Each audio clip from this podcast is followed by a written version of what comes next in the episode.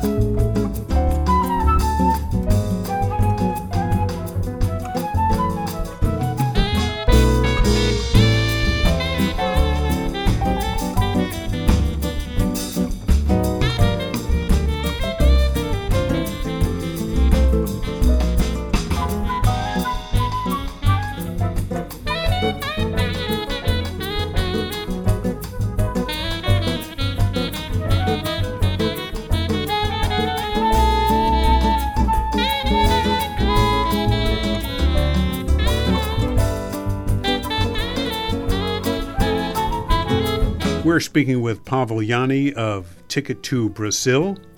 That, of course, was One Note Samba, and it's a very well known Brazilian song. But you do some lesser known ones as well, and uh, you've got one that uh, should be better known and that you really push the envelope as, as part of uh, modern jazz.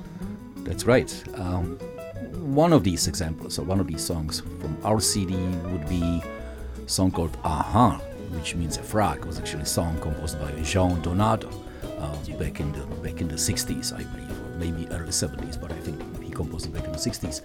And uh, as you can hear in our arrangements, we really approach this song quite differently, um, in in more contemporary or modern jazz. To you, what is the modernistic thing that Ticket to Brazil does in this number that really separates it from other treatments? When I started this group, we really focused a lot on my original compositions, and that, of course, they were different from uh, from what we hear from standard bossa nova classics, and uh, then I or we applied the approach to some of these bossa nova classics that uh, that are well known. So we simply rearranged them um, in a way um, that, to my vision or to my, uh, you know, how I, I how I imagined to uh, piece should sound as a, as a new piece of music nowadays.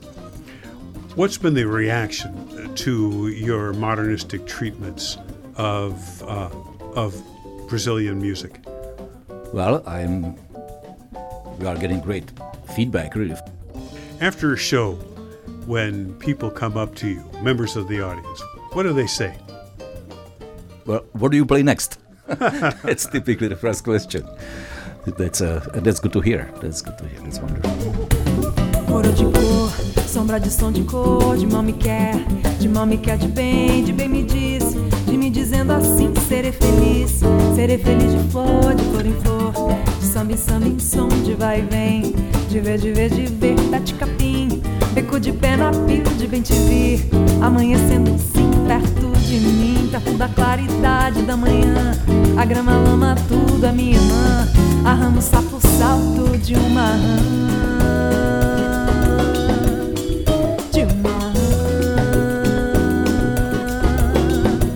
What I'd like to know is how you pull this thing off. I mean, this is Brazilian music that you are performing in the center of the United States, and you've been pulling this off for 20 years. That's now, um, What's the secret? How do you do it? I don't even know, Phil. Um, you've mentioned that uh, particular original piece, which is on, on our CD um, called Senkere. When I compose that piece, or actually when I compose any, any piece which I use in the repertoire of Ticket to Brazil, I am not really thinking about composing, composing a piece of Brazilian music. It just comes to me as a, as a piece of music, and I simply put this Brazilian flavor pretty much in it. That might be the secret, maybe. I don't know. Well, you've been playing Brazilian music for so long, it, it, would seem that the ideas that you get would fit that idiom. I yeah, that's uh, probably because I have I've listened to this music and I've digest and I've digest, digested the music for uh, for a very very long time. Basically, since I was a teenager, I was exposed to Brazilian music, not only bossa nova, but of course Brazilian fusion, which was huge back in the 70s. Your original, Sem Carré. What do you love uh, about the way the group plays it? The energy. The energy, uh, how musicians who are working with me, they they do have great understanding of this music. That's what's so wonderful about this. And speaking about this particular piece, I need to mention that the lyrics were composed by another Brazilian singer who was working with us. Her name is Selmara Abreu. difícil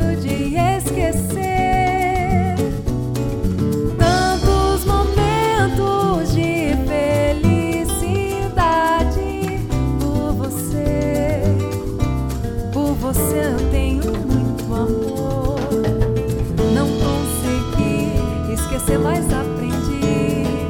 Você